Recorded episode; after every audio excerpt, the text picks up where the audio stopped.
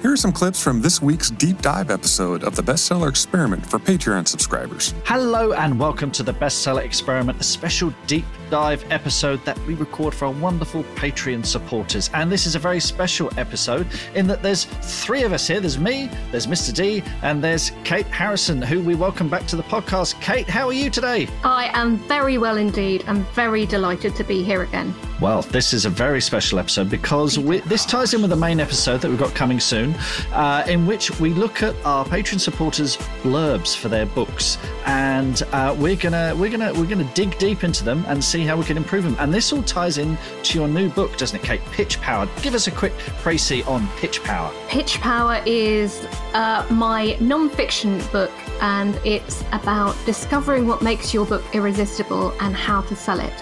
And the reason I've done this is it is my kind of superpower.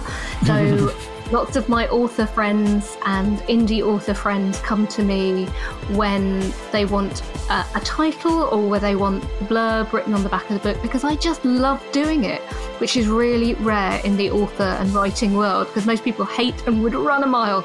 I just love it. I think because I used to work in telly, so we used to have to pitch TV shows all the time, and I just find it really intriguing to be able to write something short and pithy that's kind of creates this desire in a reader or an agent to read the book.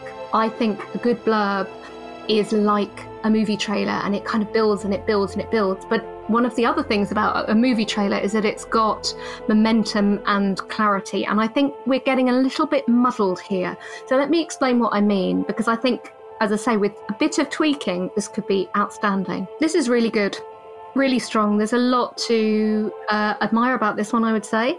Um, so, starting with the title, I think the title is enticing, appropriate, mm. and memorable. You can help support the podcast. Subscribe today at bestsellerexperiment.com slash support. That's bestsellerexperiment.com slash support.